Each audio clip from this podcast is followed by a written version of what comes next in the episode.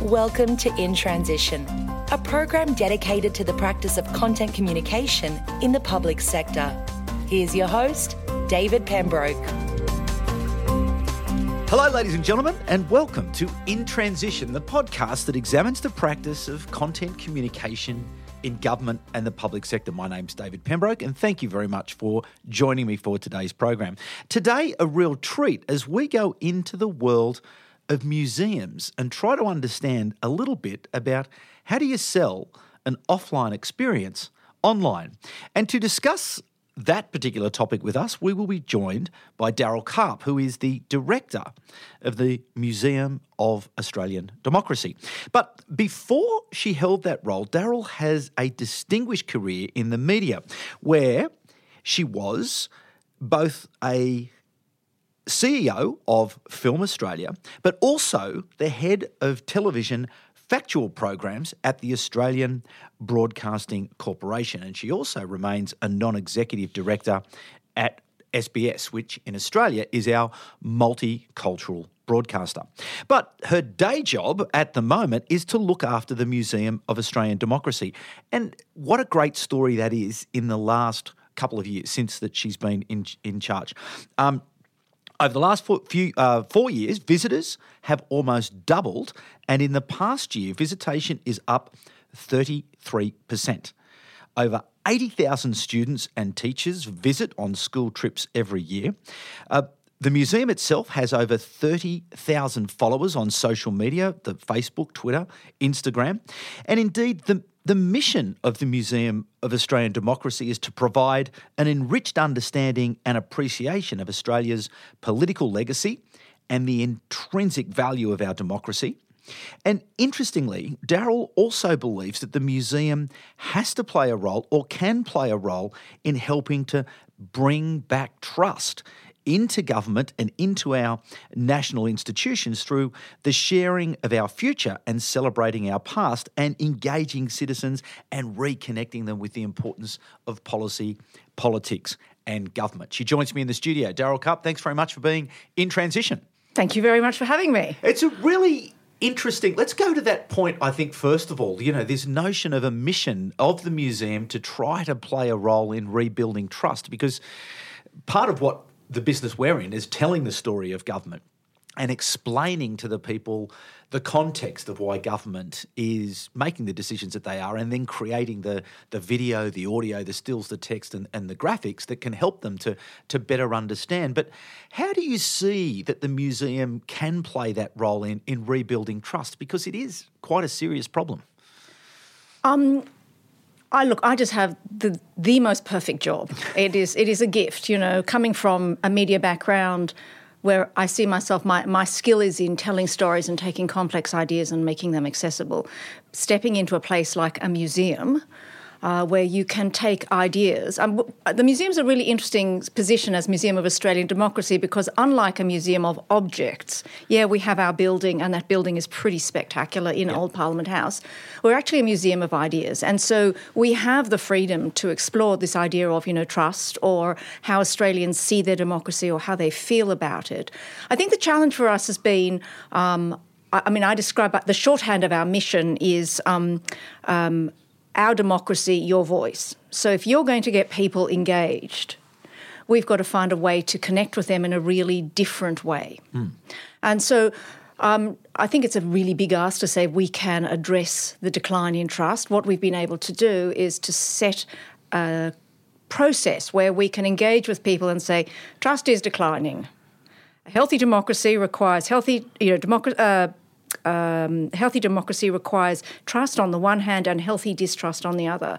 We're now at that point where you've got trust on the one side and fear. And when you have fear, you start getting an erosion of liberty and civil liberties. So we then say to them, well, you're part of the solution. Are you in? What can you do? Mm. And that is really what underpins our framework at the museum. And certainly the the museum, I, I often go to the museum and I'm delighted. In, but the, the, the, level of interactivity, you know, yeah. you can't walk into a room where there's not somebody asking you or a, a construct of some sort that is encouraging thought provoking thought, um, sharing history, but then also looking for that two way interaction. Or, you know, write down here what you think, drop a note over here. So, is that how you're trying to get and build that discussion through those in, it, through that interactivity? Yeah, that, that is certainly one element and one approach that we're taking.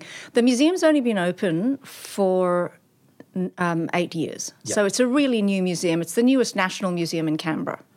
So the first period, which was my predecessor, was really about getting it set up, making sure everything was running effectively. Then my first term was activating the space. Now my big goal is.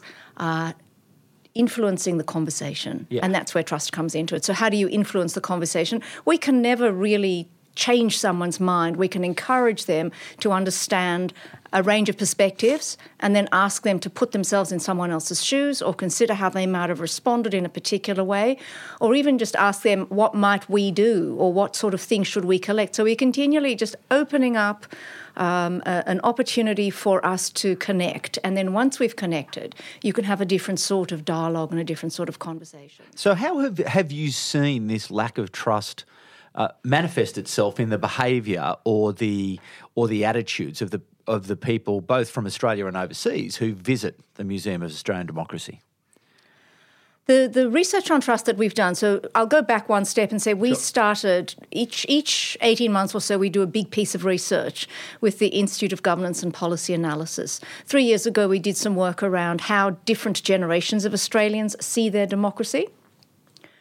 Um, and there were some really interesting changes between how a boomer or a builder might see it compared to a millennial. And then about 12 months ago, we started to get some research coming in internationally that was talking about trust is not doing that well around the world. And we thought, well, let's have a look and see what's happening in Australia.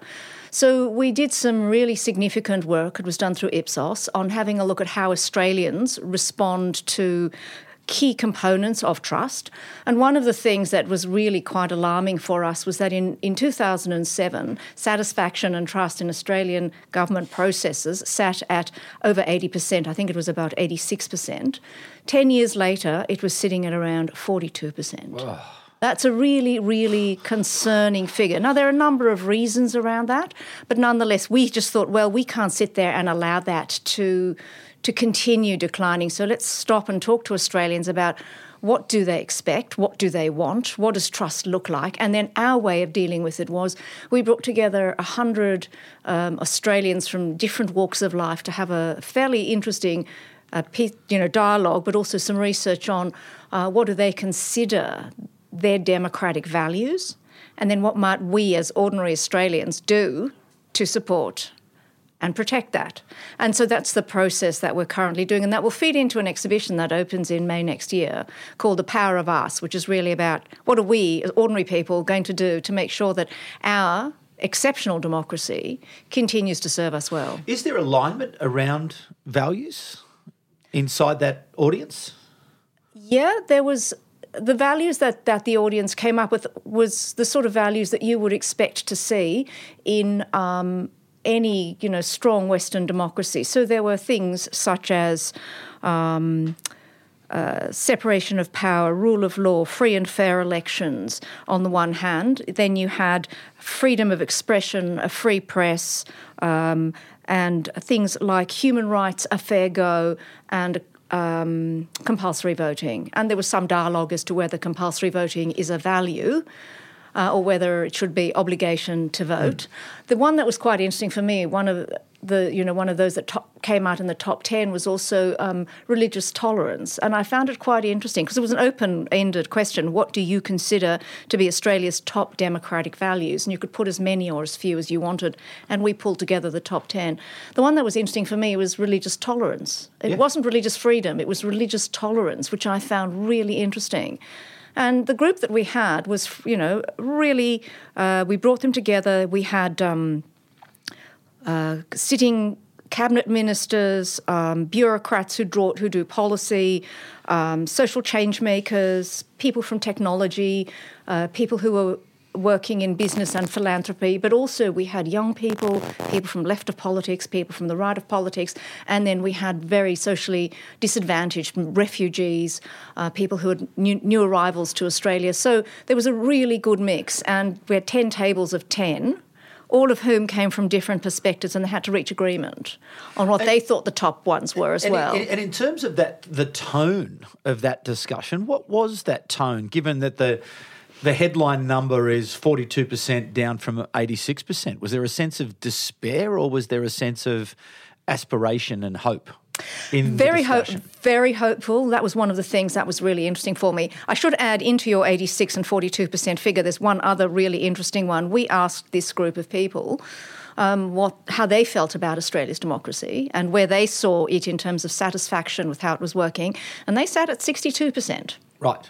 Now that's now, to where be, was that from? If, well, if, that was because a large number of those people are people of influence. They're people who have the capacity to bring about change. Yeah. So you're starting to see a disconnect from haves and have-nots. You saw that as well in the conversation that took place.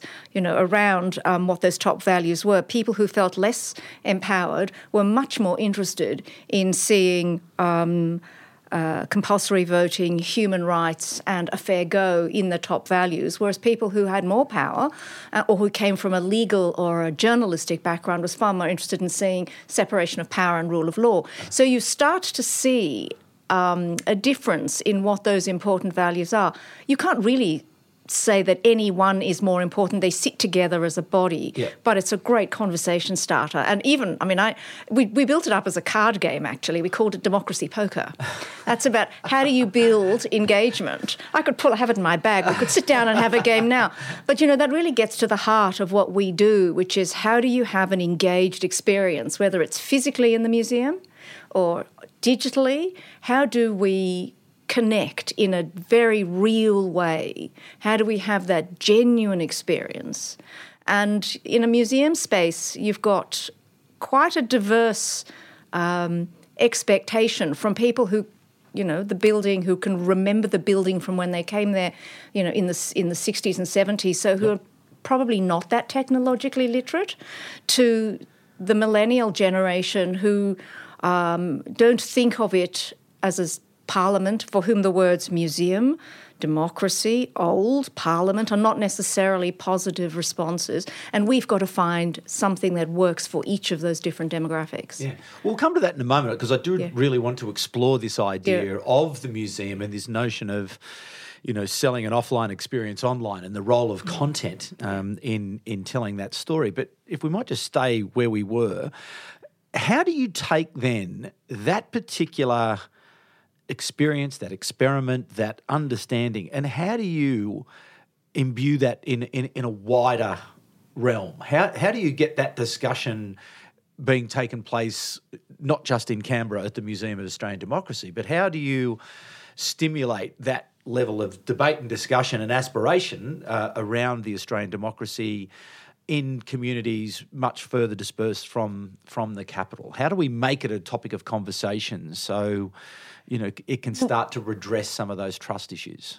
So that that piece of work with around democracy poker and the research now feeds into an exhibition. Okay. And that exhibition is going to open in May. And that exhibition looks at um, how government works. You know, if you want to bring about change, how do you go about doing it? Yeah.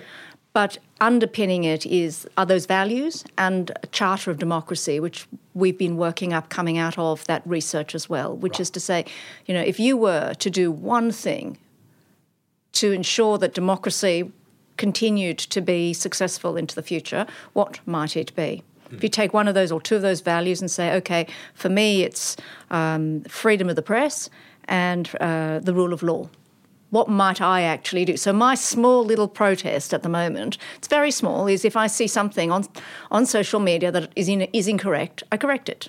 Or I put a link to something that is correct where I can say you might want to find more about this. Now, okay. I don't have huge followers. I'm not that sort of kind of celebrity type, but that's my little piece of saying I value free reasonable fact-based information i'm going to make my little bit of difference and our job is to find those ways that everyone can feel that they can do something and make a difference. Yeah, one, every person, one thing at a time. One thing at a time. So, yeah. so the exhibition has the values at its heart. We're actually looking at those heroes of Australian democracy who have fought for some of those values. We're also looking at internationally some of those areas where those values those values aren't upheld because that's much easier. It's really hard when you're talking about democracy and positive values. It's much easier to understand it. What happens if you take away, you know, the rule of law, or what happens if you take away equal rights or persecute particular groups of people? It's much easier to understand, you know, Nazi Germany or um, you know, yeah. the coming the breaking down of the Berlin Wall, for example. So we're looking at that. We and that will be part of a digital narrative as well. In fact, one of the tasks I've given one of our curators is how do we create our digital experiences are really engaging and connecting well, and we get fantastic um, conversations going along them. Mm. So I've asked them to think about in the physical space how do we physicalize a digital experience rather than doing the reverse, which okay. is how do you take a physical experience and take it online. We're actually saying how do you take the digital narrative, which is the before conversation, during conversation, after experience, how do we create something that is a physical manifestation of the digital experience? And right. we're just working through that now, okay. and it's going to be really interesting. But it, there's some really fabulous ideas starting to emerge.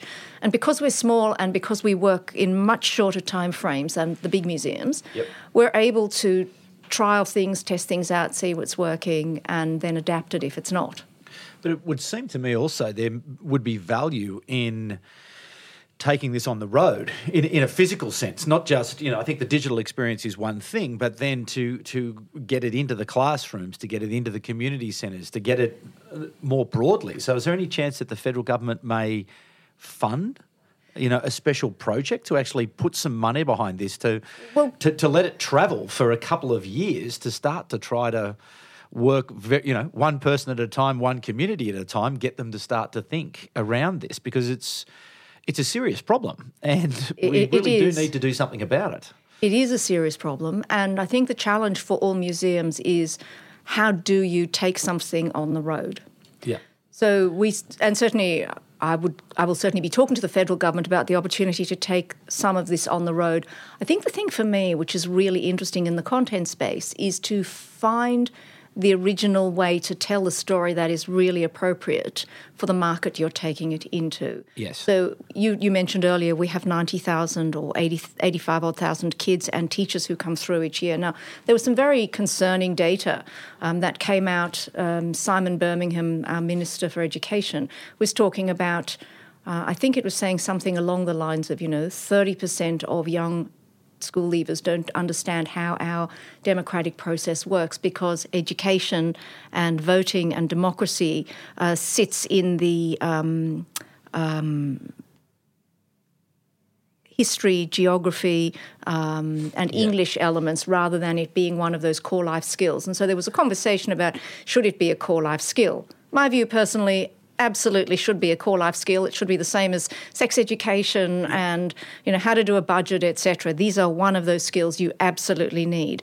But having said that, we've said, well, here's an opportunity. We know that we can take 85,000 kids, give them a truly fantastic physical hands-on experience mm. through the museum, you know, age appropriate, whether it's dress ups or role play or some sort of um, experience that plays to the democratic experience, you know, democratic process. So, for example, all our digital schools programs have um, group work. You do it in groups of three, ideally, because you have to reach agreement. You know, it's not I said, you said. We as a group have to reach agreement of how we're going to move forward. Each of the digital processes, it's not push a button because that's a really responsive, quick reaction. It's move the cursor, you know, move your finger, have a moment to think Am I going to go up? Am I going to go to the right? Am I going to go down? Time for people to change their mind. So we're continually usefully building some of those conversation. Uh, open ended experiences that you would want a really considerate civic person to do. We're now looking at how do we take that experience digitally elsewhere. Yeah. Now, that's not just filming it, it's creating its own experience that works in a remote community in West Australia. And um, we've, done, we've done tests now, we've done eight schools with 250 kids, continuing to modify it. So, for example, some of the really little things, you know, that give you interactivity is things like how people vote and putting you don't put your hand up. We've got different devices for people to feel connected. You know, if it's a yes, there's a kind of AFL type sign, and if it's a no, there's another kind kind of experience. And we're just continually adapting it so people feel that it's got its own language that's perfect for its market. That's fascinating, isn't it? Really, this notion of content design. Yeah. You know, for an outcome, which is essentially what you're describing, and it's really sort of point in time, isn't it? And as you mm. say, that that sense of revision and agile design and improvement and, and iteration is really a, a mindset that people need to adapt. Now, as someone who is a very, very experienced storyteller, content creator who's come through the years, how do you now reflect on that changing role of content in building the Australian democracy or you know telling a government uh, story of some sort or private sector stories how do you how do you reflect on the change that's taken place at the moment the, ex- the change is really quite extraordinary. I was one of the very early originators of the website on what was then TV Science Unit Quantum that became abc.net.au. So to watch the yeah. whole digital transition from that very first, effectively, you know, single sheet of what's in the program that was delivered digitally with the old dial-in, you know, web, etc., and you had to really know how to do code and HTML, etc., the little flashing dots, right the way through to where the web um, was everything, and now where the conversation is everything, and the information you can capture on who's using you and how they're using you and how you extend that engagement experience. It's it's been really really remarkable. The thing I would say that is consistent through all of them as you would know in your space is content and story. That is, you know, having great content well told in a way that is absolutely appropriate for the audience just hums Yes. It, it jumps out. And so we're starting to see, even in terms of how people use our websites, uh, you know, one of one of the challenges for us has been one of the KPIs that government asks for is, you know, how many people are coming to your websites, how long are they on your websites for, etc. Now we know that we can get people to our website if you put something that's in the curriculum, or something that's got a schools-based outcome. People will go there for it, but for us, the question is you have to go there. You're looking for research. It exists. The questions are there. The quotes are there. The work's half done for you. Um, but for us, if you want to change minds, if you want to have a conversation, it's really about engagement. And so we're just trying to work out now how do you measure? How do you measure engagement? How do you say that's been a really great experience of engagement for us? Um, and then how much time and effort is there to facilitate some of that? Because digital up until now hasn't been given the same sort of um, care and attention that, say, uh, conservation of an object would get or our schools' learning programs would get, but actually go a long way in changing hearts and minds of a different kind of hard to get audience. So, how are you taking on that challenge at the moment? What are some of the components of that assessment? Um, the really important thing when I came on board, which was only you know four and a bit years ago, we actually had a very small digital profile. You know, I, am I'm, I'm still amused by the fact that we didn't have wireless. You know, coming from media to not going to a place with no wireless, and you know, it was a totally different culture. People were kids would have boycotted the place. Uh, we had no. but you know, it was just a different way of thinking. Now it's an incredibly agile workplace. Um, we we have. Um, a non siloed based approach. We have really good matrix type style of working where everyone is continually thinking about which particular audience sector is this going to work with and how do we connect with it.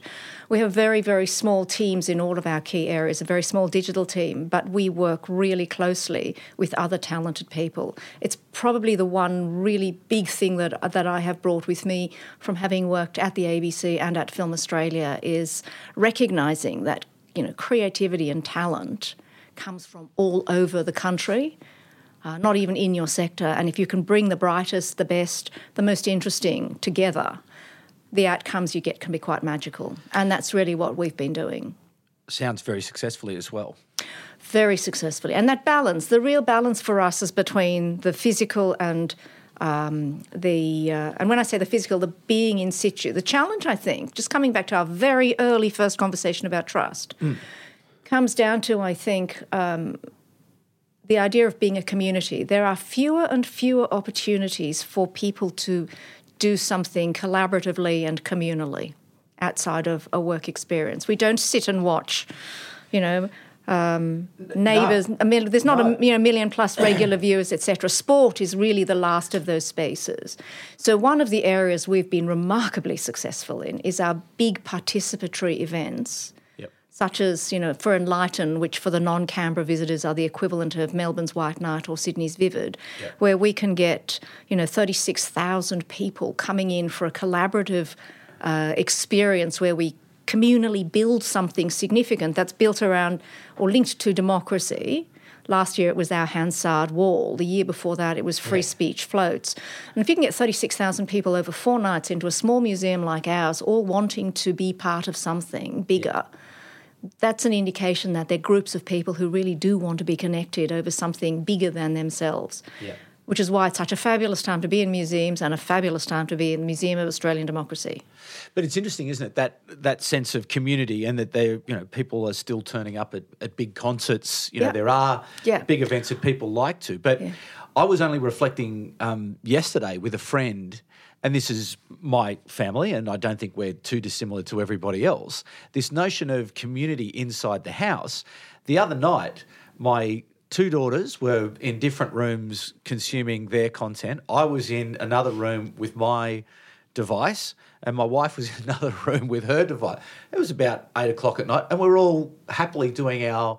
Yeah. But I, but I was reflecting on the change that this is normal behaviour for most families that we are now doing it, but I just wonder where that, you know, what change does that make to to the family unit? What change does that then translate out into the community? Uh, what are your views on that? That that continued drive to technology changes the, the, the drive, you know, around you know the formation of time. I think each new technology brings with it its own um, social shifts. Um, I think it's still to be un, still to be understood. Yeah. This this whole fragmentation. Yeah. Um, one of the things that we insist on is meals are together. Yes, that's it. Sure. Devices are off, meals are together. Oh, we, we, do that too. But you know, it's it's a challenge. You actually have to say that. Yeah, yeah, yeah. Um, so, yeah. but I think I think you are starting to see a need to reconnect. Yeah. Um, yeah, that's that's an interesting point, isn't it? I, I, think these cycles that we move through, and all of a sudden we gorge on, you know, certain things, and then think, oh, hang on, I've actually overdone this, and I'll now move into to another direction. It's like I got rid of Netflix a, a while ago because I just found myself. I was like, hang on, what am I watching? I, you know, I was lost. You know, he was in these, you know, artfully, beautifully directed, and yeah, they, yeah. they knew exactly what they were doing to me and I was, you know, they had me on the hook when it, the only way I could deal with it was to unsubscribe, get, is to get rid of it. Yeah, you know, because yeah. I could feel that it was, hang on, this isn't where I need to be. So that was a. So, so yeah, I think I take your point that it's really we just have to continue to monitor and adapt and adjust, and we'll find our you know, hopefully we'll find that e- equilibrium. You know, but you we, are, we you, but you, and you're also seeing it. I think you know why are writers' festivals and you know Festival of Extraordinary Ideas doing so well. It's bringing people together to feel like you're part of a, of a group. I mean, humans are by nature communal. Yes. We are herd animals. Yeah. So to have uh, that opportunity to come together, which is why I feel quite optimistic about, about, about museums. It is a space, it is a safe place to come together, to hear a range of points of view. In that context of trust, museums are very highly trusted. Yeah. We're one of the few spaces still where trust is not declining as radically as elsewhere. Yeah. So again, I think it plays to that we don't we don't specifically take sides. No. We present information in a balanced way. We provide opportunities for families to be together. That's what we're doing in our kids gallery, for, for example. Our kids, our kids space, which is called Play Up, which looks at um, the Convention on the Right, the UN Convention on the Rights of the Child. You know, the, the premise behind that is is a safe space to play for under five or under six year olds because we believe kids learn best with trusted adults. So it's not dump your kid, crash, off you go and sit and have your coffee. it's adults and kids together engaging in the sorts of um, experiences that you yeah. would want someone growing up to be civil civic citizen. Yeah. Those are hard words to say. It kind of feels like some sort of, you know, tongue twister. But, but I also think museums um, and and these collaborative events are a way. Uh, I believe the appeal is because, uh, you know, collectively we've never been better educated.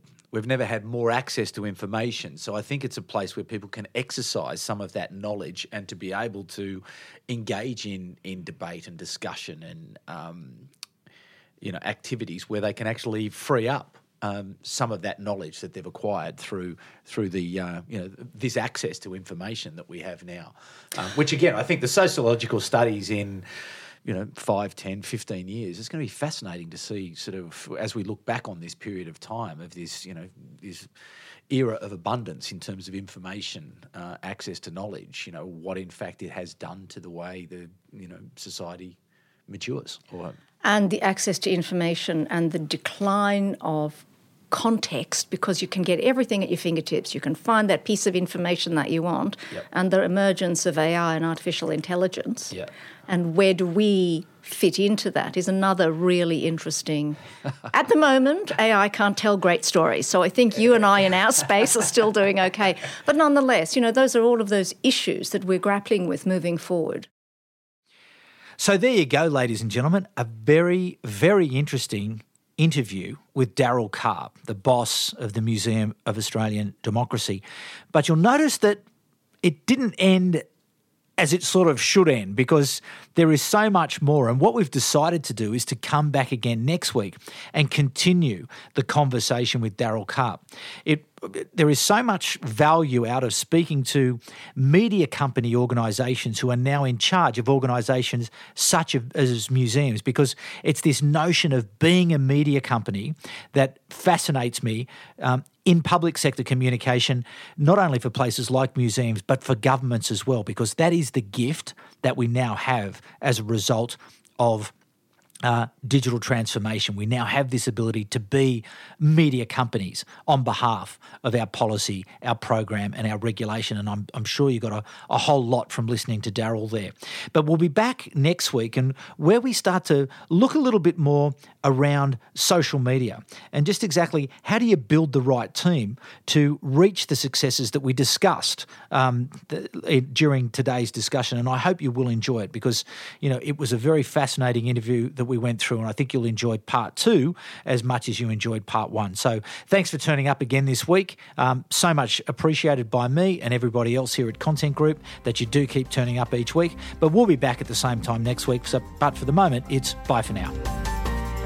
You've been listening to In Transition, the program dedicated to the practice of content communication in the public sector. For more, visit us at contentgroup.com.au.